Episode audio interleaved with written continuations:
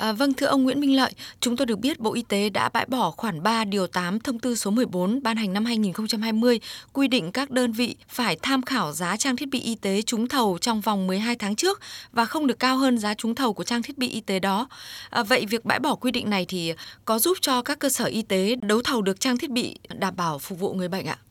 À, trong thời gian vừa qua thì chúng tôi nhận được một số các cái ý kiến phản ảnh của các cơ sở y tế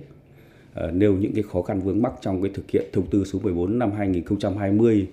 ờ, của Bộ Y tế ban hành về cái mua sắm đấu thầu trang thiết bị y tế trong lĩnh vực y tế. Thế thì qua cái giả soát và chúng tôi cũng có văn bản chính thức đề nghị gửi các sở y tế cũng như các cơ sở y tế có cái báo cáo đánh giá về những cái thuận lợi khó khăn trong quá trình thực hiện. Thì thông tư 14 thì uh, quy định ba cái điểm chính là về phân nhóm, về giấy ủy quyền và đặc biệt là cái khoản 3 điều 8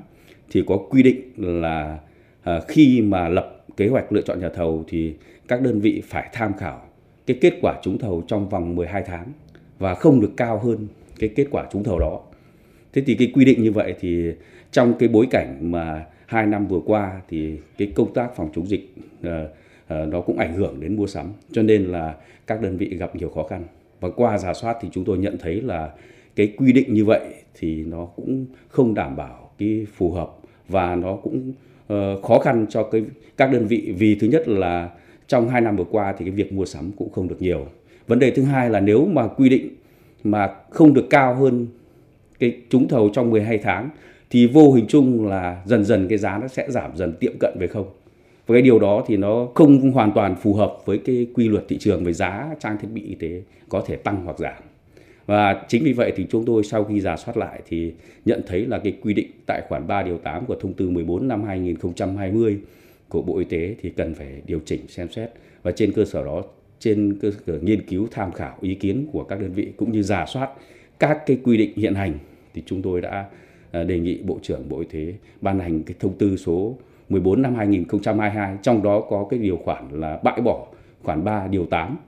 của thông tư 14 năm 2020.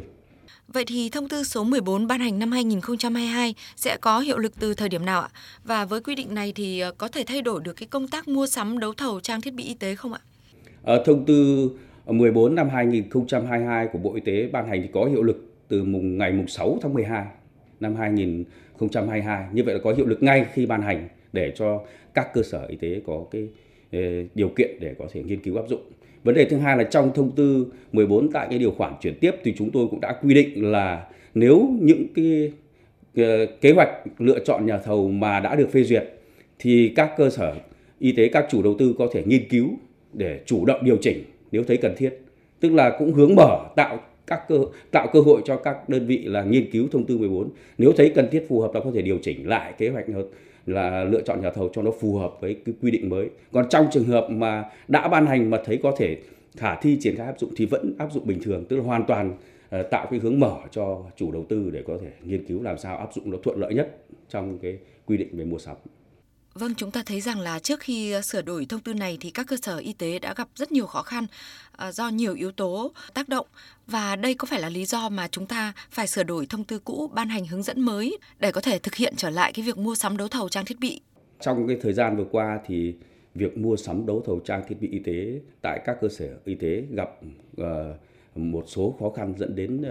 nó thiếu cục bộ ở một số các cái cơ sở y tế một số địa phương Thế thì nguyên nhân thì chúng tôi nghĩ là cũng có nhiều nguyên nhân khác nhau trong đó nó có một nguyên nhân rất quan trọng đấy là cái thể chế nó cũng chưa hoàn toàn thực sự đồng bộ. Với trách nhiệm của cơ quan quản lý nhà nước thì hiện nay ờ, Bộ Y tế đang nghiên cứu giả soát mà trước hết là đầu tiên là đã bãi bỏ cái khoản 3 điều 8 của thông tư 14 năm 2020. À, ờ, trong thời gian tới thì chúng tôi đang nghiên cứu tiếp tục uh,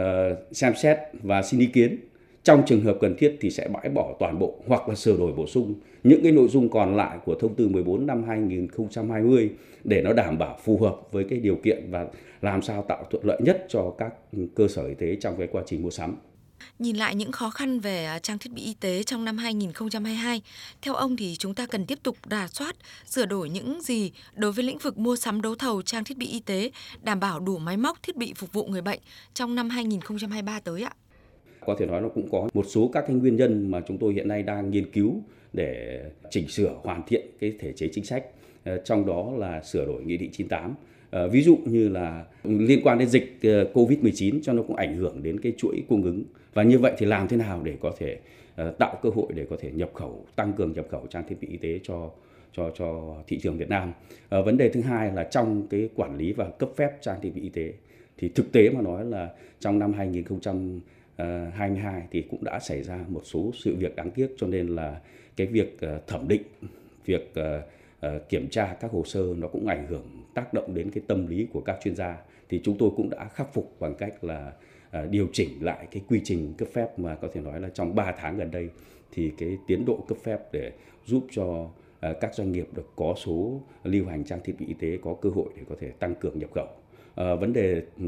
Ờ, tiếp theo là chúng tôi cũng đang giả soát và hiện nay thì về cơ bản cái nghị định sửa đổi nghị định 98 năm 2021 theo chỉ đạo của chính phủ, thủ tướng chính phủ thì cũng đã được bộ tư pháp thẩm định và chúng tôi đang hoàn thiện để trình chính phủ và sẽ sớm ban hành để tháo gỡ những khó khăn vướng mắc trong cái quá trình quản lý trang thiết bị y tế. Ví dụ như vấn đề về ờ, quản lý giá, vấn đề về cấp phép, vấn đề về nhập khẩu hay là vấn đề về quản lý các trang thiết bị y tế tại các cơ sở y tế. Và chúng tôi cũng tin tưởng là khi mà nghị định được chính phủ ban hành thì chắc chắn là sẽ có nhiều cái ờ, tháo gỡ để mà cái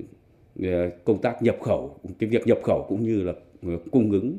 trang thiết bị y tế, vật tư y tế cho hệ thống y tế nó sẽ đáp ứng được yêu cầu chăm sóc sức khỏe nhân dân và chúng tôi cũng hy vọng và tin tưởng là năm 2023 nó có sẽ nhiều có cái đổi mới và nó sẽ khắc phục được những khó khăn của năm 2022 vừa qua. Xin cảm ơn ông về cuộc trao đổi này.